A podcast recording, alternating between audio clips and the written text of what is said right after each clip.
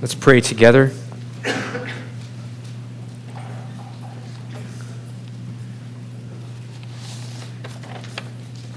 God, who alone gives peace, there is no peace apart from you, but yet you give perfect peace. Isaiah 26, you keep those people whose mind is fixed on you in perfect peace. That's amazing. That is uh, something that people everywhere strive to have. They don't look to you. So we look to you today, God, not just for peace. We need you to help us understand you. As we approach your word, help us to learn you today. We need the help of the Holy Spirit who illuminates Scripture he helps us to understand and comprehend it. So, Lord, we ask that your Holy Spirit be free to move in this place with great power and freedom, helping us to understand and be comforted and challenged and changed by the revelation of who you are and what you do. So we commit ourselves and submit ourselves now. It's in Jesus' name I pray. Amen. Good morning, everybody. It is Really good to see you. Happy Thanksgiving to everyone in just a few days. If you're a guest with us, we're glad you've joined us for a weekend worship gathering of Redemption Church. We take this time in this space, in this place, to gather weekly to worship God. Um, however, I want to warn you worship may not be what you think it is. Because in the West, what we've done is we've commodified worship to be a song set. Worship is singing, Everything else is different. And I will argue that's not true. We've, we've diluted worship into just a action of singing. Worship is actually involving everything that you do. Uh, worship, you will worship later today. How many of you are going to lunch after church today? You are going to worship. You're going to worship. How many of you are going to see at least one movie over the Thanksgiving break? Okay, none of you want to go to the evil cinema, okay, because the word sin is in cinema. Okay, got it, understood. Uh, how many of you are going to watch Netflix though? Oh no, he got me. Yes, I did. Okay, if you if you assign a time worth to that movie, or a monetary value to that meal, you're assigning worth. That's worship. We're worship factories. That's all we do we assign worth to something or someone. What we're saying is, God is worthy of all of us. And I get a greater sense of that when I'm surrounded by other people who are pursuing the same thing. And so we're here to worship God. And by the way, look around, everyone, because if they're all here next week, they will not be the same physically, because Thursday. It's not picking, it's not picking out. That's, that's, it's a new term, it's MCI, maximum carbohydrate intake, right? And we're all going to be engaged in that. So may your team win, and may your weight scale not reflect the damage you did on Thursday. But we're here to worship, we're here to engage and see just how worthy God is. And to do that, we learn about who He is and what He's done. We do that in the pages of the Bible. So if you have one, why don't you go ahead and take it out or turn it on? I want you to head with me to 2 Corinthians chapter 4. 2 Corinthians chapter 4, verses 1 through 6 is where we're going to be today. This will be our, our, our last sermon in 2 Corinthians for a little bit. We're going to head into Advent next week. We'll hear more about that later today. And then we'll start uh, 2020 with a look at what does God want to do in and through Redemption Church? And then we'll get back into Second Corinthians after that. But we've been walking through Second Corinthians line by line, verse by verse, and we made it to chapter 4. We'll be quoting from some other passages, but really that, that first six verses of chapter 4 is where I want you to be. If you don't have a Bible with you, we you covered in two different ways. One the verses will be in the screen behind me. Not just Second Corinthians, but all the verses we use to highlight what's happening in that passage will be on the screen behind me. But also Bibles in the seats in front of you, either a blue cover or a white cover. It's on page 562. You're welcome to follow along that way. And if you don't have a Bible to call your own, take the one in the seat. I want to give it to you. An early Christmas present We, want, we also have some other things we want to give to you. On the back resource table, there's a devotional booklet through Second Corinthians that helps you understand what we're doing in the series. Also, there's a scripture journal that you could use to take notes, not just during the sermon, but as you may be reading in Second Corinthians. Take that. We want to give it to you so you can have regular encounters with truth that could actually transform you from the inside out. November 24th, 2019, today, one month and three days from now, will be our 21st wedding anniversary. We made it. Our, our marriage is old enough to drink, right? but not drinking and driving, that's a bad, right? Um, and what we had planned to do for last year, our 20th anniversary, had a couple of hiccups on the way to get there, but we actually have been planning this trip to Hawaii. And when I got back from a sabbatical, some people started asking me, Hey, are you going to Hawaii? Hey, are you going to Hawaii? What are you doing about Hawaii? And I remember responding, like, Yeah, sort of. I started thinking about that. It's like, you don't sort of go to Hawaii. You either go or you don't. Yeah, we're, we're sort of thinking about going there. You're not just thinking about it, you've already put down deposits and plane tickets and stuff. You don't just sort of do it. So, what was my reluctance about just going, yeah, we're going to Hawaii in March? We leave on her birthday. Okay? We do. Uh, hey, don't give me that much credit. It was just the day it fell. I didn't think about it. I was like, ooh, it's her birthday. I'm a romantic. Not at all, okay? So, anyway, I just got me thinking about, like, why was I so reluctant and hesitant to share that? Why was I so, like, yeah, we're kind of thinking about going, we're kind of going. You don't kind of, you dive in. It's like, maybe it's because it's an expensive trip and we've had to save up a long time for it. Or not everyone can go to Hawaii, and I felt kind of backdoor guilty that not everyone's going to get to do this. Or maybe it's because I just didn't want to draw attention to the fact that you know, we're going to be flying for hours. reluctant to share something good. We're going to get to see some beautiful sights. We're going to get to experience some amazing things. But I was reluctant. And forget about Hawaii if you can. What about grace? What about love? What about mercy that God has poured out on you in the person and work of Jesus? Last week we learned that we've been given boldness because we have a new covenant, this new binding promise that God has given us, what Jesus has done. We have a new relationship with God because we have a new relationship to God. This should fire us up, but yet, does the word gospel just explode from our lips and lives all the time? Sadly, I think you would agree with me, it doesn't. It doesn't. And you wonder, and you wonder why. Maybe uh, we're just reluctant because we're too busy. How many of you are just busy all the time? Raise them. You all are. It's like, I'm retired and I've never been more busy. I need to go back to work to get some time off. I've heard that recently. Everyone's busy. And, and that's like the, the hanger that we hang the reluctant coats on is I'm too busy to share this. We're reluctant. And it's so weird, isn't it? Because why? Why? Christians have the greatest news to share, so why are we so reluctant to share it? Now, Paul will not address every reason you may have for being reluctant in these six verses. But in these six, these six verses, Paul is going to address three reasons why Christians may be reluctant to share the gospel, and he's going to use the gospel to dismantle every one of them. And he's also going to show us why the gospel will always be enough to dismantle any reason we have to be reluctant to sharing this gospel. So let's dive in. 2 Corinthians chapter 4, starting in verse 1 to verse 2. First reason people may be reluctant to share the gospel is they have a fixation with ease. I just want to have a comfortable life. I just don't want to have a whole lot of mess, I already deal with enough stress. I don't need all this. I just want to protect this ease of life. Let's jump in, starting in verse 1. Therefore, having this ministry by the mercy of God, we do not lose heart. We have denounced disgraceful, underhanded ways. We refuse to practice cunning or to tamper with God's word, but by the open statement of the truth, we would commend ourselves to everyone's conscience in the sight of God. Paul will address two aspects of ease.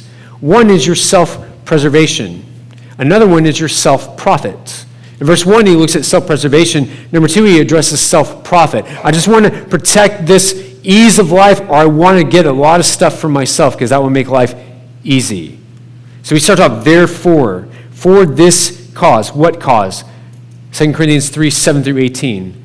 You have a new covenant with God. Your faces have no longer been veiled, but it's been unveiled. You have boldness. You're always looking at Jesus and you're continually being transformed. Because of this, you have a ministry now.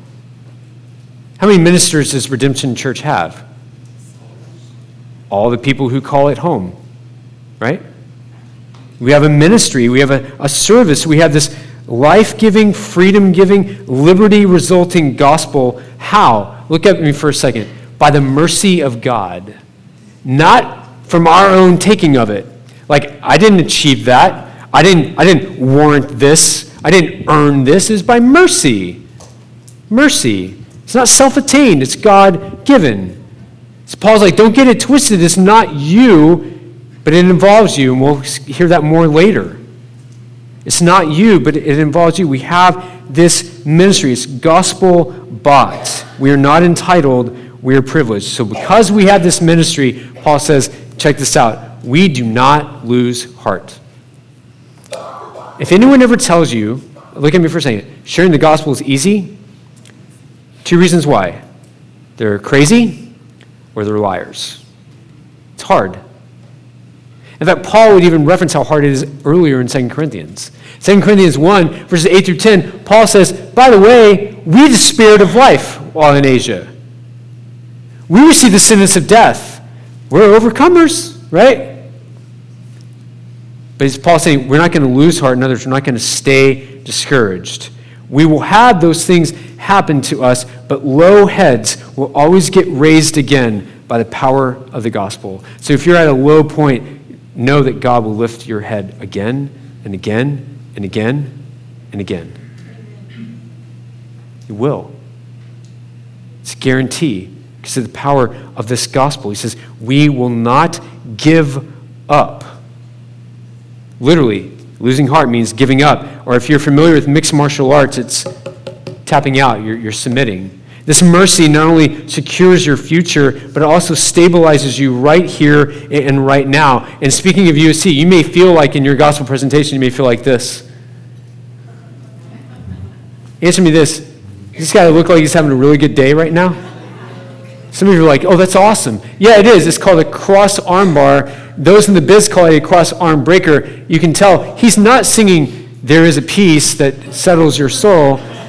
He's saying there's a piece of my arm that I've lost control, right? That's what he's doing. You need to write that down for Advent. Yes. But here's the thing even though you will have times like this, here's what the gospel does for you it will either give you a way of escape out so you can get back on your feet again. And by the way, I've seen escapes to this. This guy was not done. Or it will help you endure until the bell rings to where you can get recentered and refocused on Him. You know that. He will help you. This is why Paul says, even though it gets bad, we, we will not lose heart. So, guess what? You are not called to ease, Christian. God is not calling you to comfortable. Because, in all honesty, it's a facade anyway.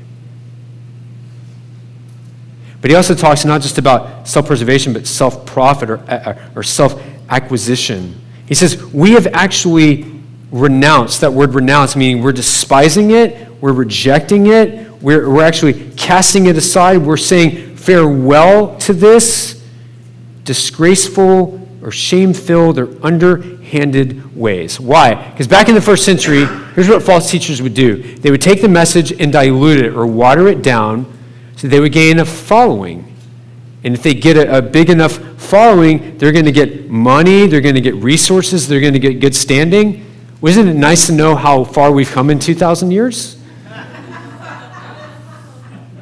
oh, we, we haven't? Right. Same song, different verse. This is what they would do. They would dilute it. They would take a cue from merchants of the day who would bring these massive amounts of something and, and actually give you just a little bit, but then fill it with what they called filler to actually get a bigger profit by getting to sell more of a fake product. If you want to know a, a common day equivalent to that, go to your supplement store and get anything that looks what's called pre workout. And so it's got this ingredient, it's got that ingredient, it's got this ingredient. And it does have just a little bit of each one of those ingredients, and then look for the, the, the, the where it says you all the ingredients, and it says proprietary blend.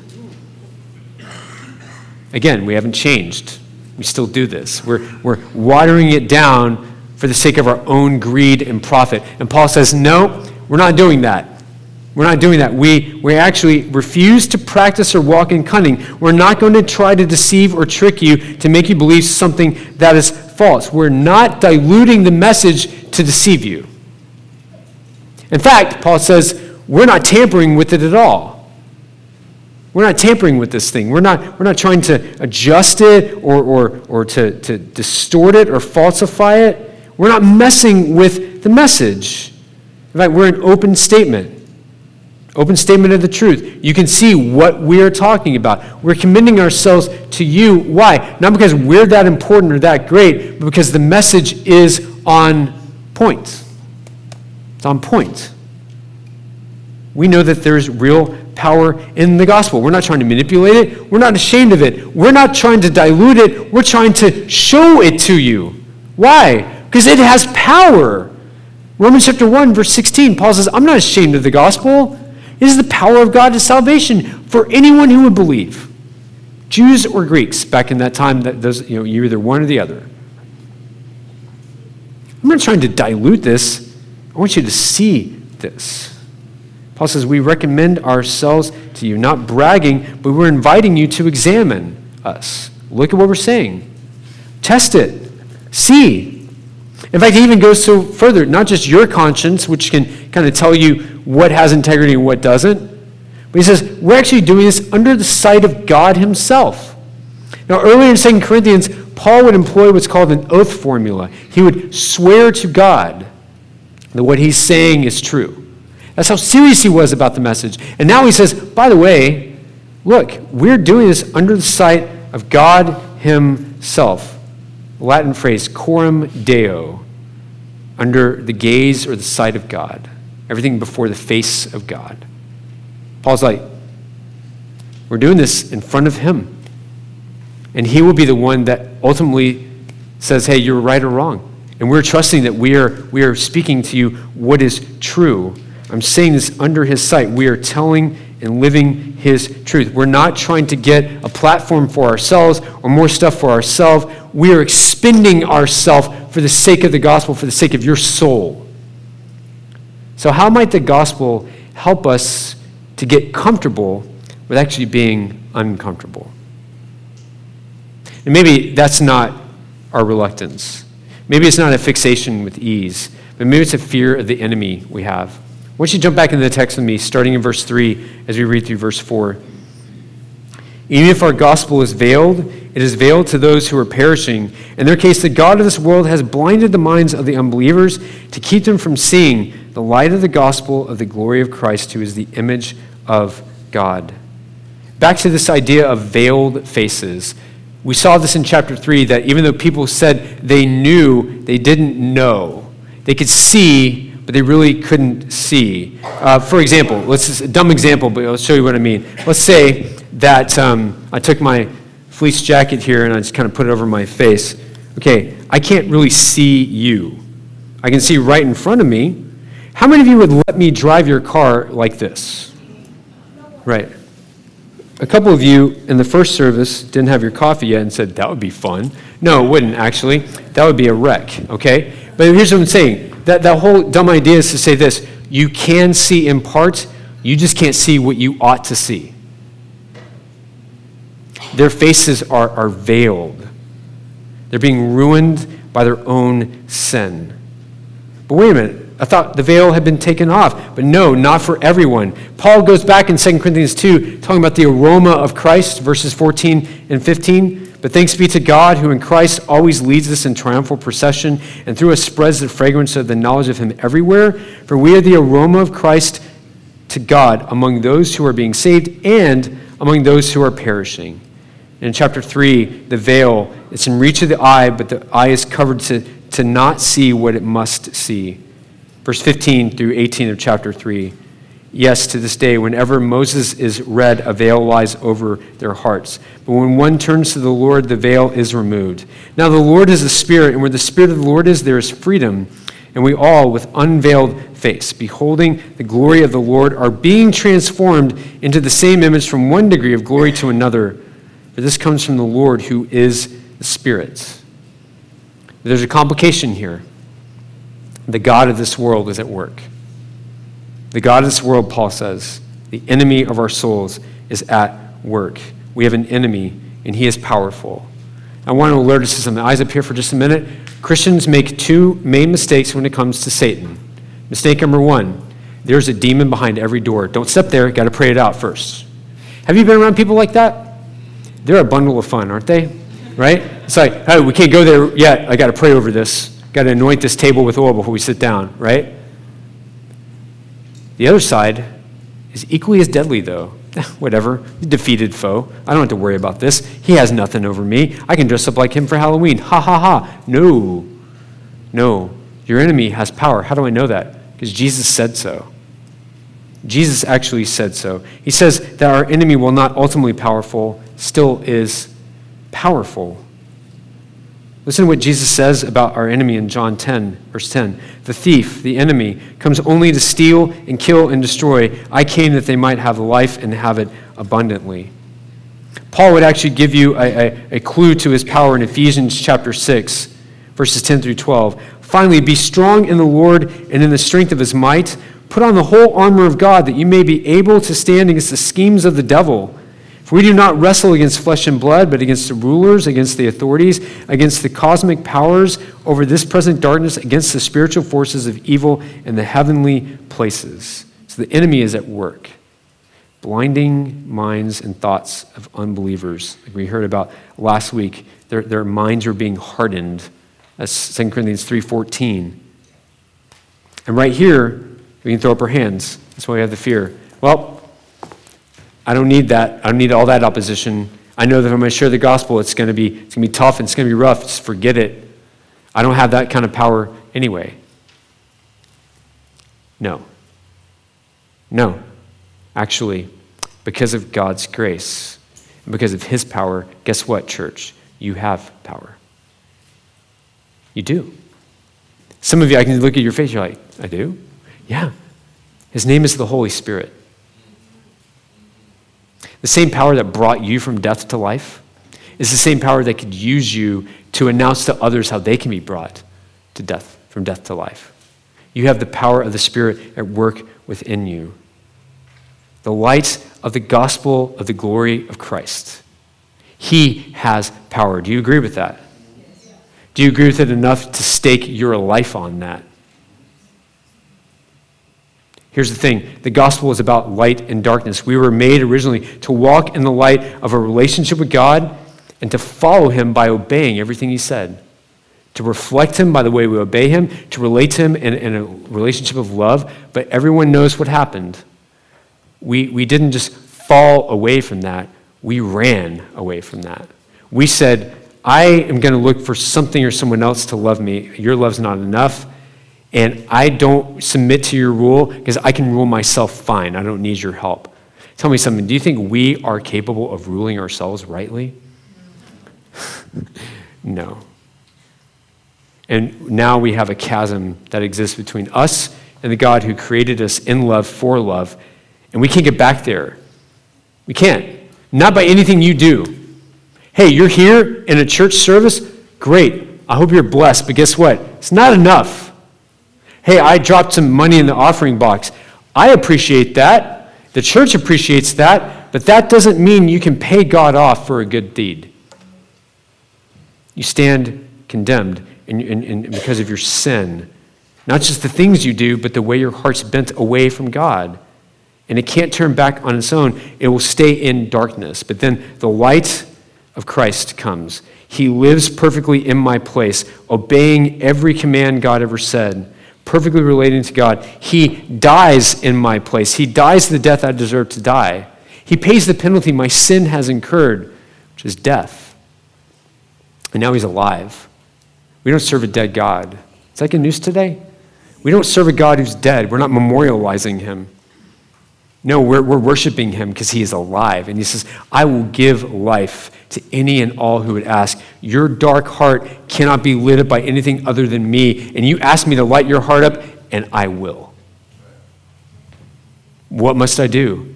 You can't take it, you must receive it. What do I mean by that? There's not going to be some grab. You just have your hands up and say, I need you. I need you. Will you take this dead heart and make it alive? And He will. He will, right here, right now. The light of Christ. That has power. And look at what Paul says here. He is the image of God. Image of God. In the gospel, Jesus would say, If you've seen me, you've seen the Father. Do you want to know what God is like? Look at Jesus. Paul will even describe him in Colossians 1.15. He is the image of the invisible God, the firstborn, that word firstborn not meaning literally the firstborn, but the, the, the seat of authority, preeminent, prominent, supreme, most important, the firstborn over all creation. And here's the irony. Funny, Paul was actually blinded by this light. Now, it's not just a 70s rock song by Manfred Mann and the Earth Band, okay? But he was actually blinded by this light on the way to a place called Damascus, where he was wanting to kill Christians and ultimately Christianity. Acts 9, 3 through 5. Now, as he went on his way, he approached Damascus, and suddenly a light from heaven shone around him. And falling to the ground, he heard a voice saying to him, Saul, Saul, why are you persecuting me? And he said, Who are you, Lord? And he said, I am Jesus, whom you are persecuting. How might the gospel help us overcome a fear of the enemy? Maybe your, your issue is not a fixation with ease. Maybe it's not a fear of the enemy, but maybe it's a focus on ego. Maybe it's about you. Maybe it's about how good or bad you do something. I can't share the gospel. I can't share what Jesus has done in my life because I'm not a good speaker. Or, or I'm, I'm maybe too good, so I better let other people do it. Paul addresses this, though. Listen how he starts off, verse 5 and 6. For what we proclaim is not ourselves, but Jesus Christ is Lord, with ourselves as your servants for Jesus' sake.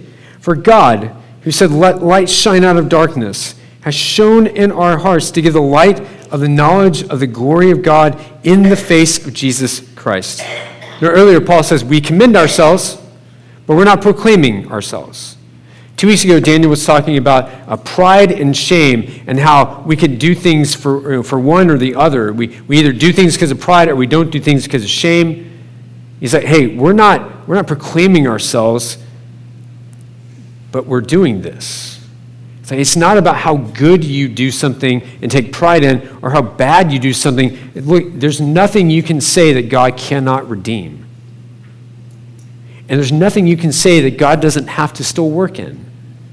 I remember in, in school, in, in a class about evangelism, I heard the story of, of, a pastor who's really nervous. He's about to preach his first sermon in his new church, and he hears that the church matriarch is going to be there. She's been there forever, since Genesis 1 was written, right? God said, let her be like, oh, hi, church matriarch, didn't know you were sleeping, right? That's how long she's been there. He gets up and he preaches a sermon, he sees a couple people nodding their heads, and he gets a couple of amens, but the ladies, you know, kind of doing this number. So finally, he's shaking hands in the back, and People were saying, hey, great job, great job, thank you, thank you, thank you. But he's only got one person he wants to hear from. Who? The matriarch. She comes up, she goes, Preacher? Yeah, it was a good sermon. Thank you. It was all Jesus. And she puts her hand on his shoulder and she goes, Not that good, and walks out the door.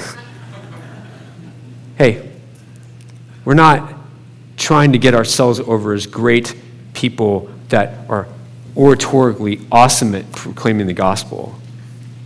It's not about how good or bad we do, it's about the mission that God has us on. We do not proclaim ourselves, but actually, Paul says this, we're proclaiming Jesus. It's not about us, but it involves us because we're the ones who are proclaiming or heralding. We're announcing news. There's a king who has come and overcome you, for you. He's a king that is victorious and he will reign, and his reign will not be overtaken by anyone or anything. Is that good news for you today? You have a king who will never be toppled, he will never be overthrown. This is what we get to pronounce. This is what we get to proclaim. This is what we get to say to the world. And this isn't, Paul says, for our platform to build us up, is to show that Jesus Christ as Lord. Unfortunately, in the West, we've not only uh, kind of diluted what worship is, we've almost tried to separate who Jesus is. You may have heard this before. I accepted Jesus as my Savior, but I'm still making him my Lord. What? You can't separate. Jesus is Lord right now. That's like saying, um, My name is Jason, but I'm not married to Mandy. I am. You can't separate. You can't separate that. We, we said, Jesus is my Savior, but I'm making him my Lord. Look at me, please look at me. You don't make him anything, he makes you. Please, please, please. When, when I understand what people are saying, I'm learning to submit to his rule and reign over all things. I understand that, but you don't make Jesus anything. People say, hey, I want to make Jesus famous. I got news for you. He already is. You, you realize the book that's about him has sold more copies than any other book in the history of history. We don't make him anything. We just realize more and more and more of who he is. He is Lord. He just doesn't, he just doesn't save your soul. He has the right to call the shots in your life. Hey, anyone who rises from death calls the shots, right? Paul says we want to proclaim Jesus is ultimate. He is Lord. And as a result, ourselves, since Jesus is Lord, we are now your servants. That word for servant is literally the word bondslave. We are your slaves for Jesus' sake. Since he has a right to call the shots, he says, Hey, Paul, hey, Timothy, hey, guys, I want you to serve this rebellious, angry, attitudinal people called the Corinthians. I want you to serve them. I want you to go low so that they would lift my name high. Paul says, actually, even though we have authority, we're actually in a way under you, Corinthians. How is that possible? Because Jesus is Lord. So not only does Paul say it's not about ourselves, he goes lower than that. Why? Verse 6 Because God, who said, Let light shine out of darkness, going back to Genesis 1 in creation, Genesis 1, 3, and 4, and God said, Let there be light, and there was light. And God saw that the light was good. And God separated the light from the darkness. God, who said, Let there be light, has shone in our hearts. To do what? Not just creation, but recreation. John chapter 1, verse 4 and 5. In him, Jesus was life, and this life was the light of men. The light shines in the darkness, and the darkness has not overcome it. He gives light of the knowledge of the glory of God. How? In the face or the person of Jesus. In the person of Jesus and who Jesus is and what he has come to do. It's very interesting, this interplay Paul has. In verse 4, you see the glory of Christ. Verse 6, the glory of God, saying Jesus is Lord. Jesus is greater. He's greater than Moses in chapter 3. He's greater than us. God is shining, and now we see his grace clearly. How might the gospel help us to get over ourselves today? Look, for some of us, the reason we're reluctant to share the gospel is because it's going to make us uncomfortable. Some of us are reluctant to share the gospel because we fear the repercussions from our enemy. Some of us are reluctant to share the gospel because we're so hung up on our performance. Are we going to do a good job? Is someone going to tell us we did a good job? Are we going to do a bad job? But the gospel addresses every single one of those and any other reason you and I can come up with. And why is that? Why? Because the purpose and the power of the gospel itself. That's what propels us to proclaim it to everyone we see. The purpose of the gospel is what? Revealing the glory of God in the face of Jesus Christ. The power of the gospel, it actually shines in your dark hearts and lights them up. Like you can't turn on the light of your gospel heart by yourself. No, it lights your heart up. It does the work, it has the power. Has the gospel lost any of its power? Yes or no? No. So the gospel has not lost any power. Have you lost any standing with God? No. Your standing is secure. So, any reason we have for reluctance will slowly but surely diminish in the light of the power of that gospel. Now, redemption, let's not get it twisted. We cannot say, you look at us, you see the Father. We're not that good. But we can say, hey, as you look at us, we want to reflect the work that God has done in and through us. You can see his work on display. A pastor I love and respect has said the local church is a living picture of the power of the gospel. Where else can you see such diversity, yet such unity in the same gathering? Right? And please don't mistake where you are and why you're here. You just don't live in a house because it's the house you chose. You just didn't choose this area because you wanted to raise your kids here. You didn't have your office cubicle where it is. Do you think that's all accidental? Do you think you live where you live by accident? Look at me, church. Do you think you live where you live by accident? You think your kids go to school where they go to school by accident? Do you think that, that you work where you work by accident? No. No. You're a herald, you're a proclaimer. This is, this, this is what forms us as a church. Like the, the very foundation of Redemption Church is what? The gospel. So let us give our all for this. Let us expend ourselves for this. We realize we're not called to ease. We realize that it's okay if we're not perfect because we'll never be perfect. I, I, remember in class going to a sermon that a friend of mine was preaching. He had recently just gotten converted and he wanted to share his testimony, and he talked about Moses in the lion's den. Now, for those of you familiar with the Bible, you were either internally or externally chuckling.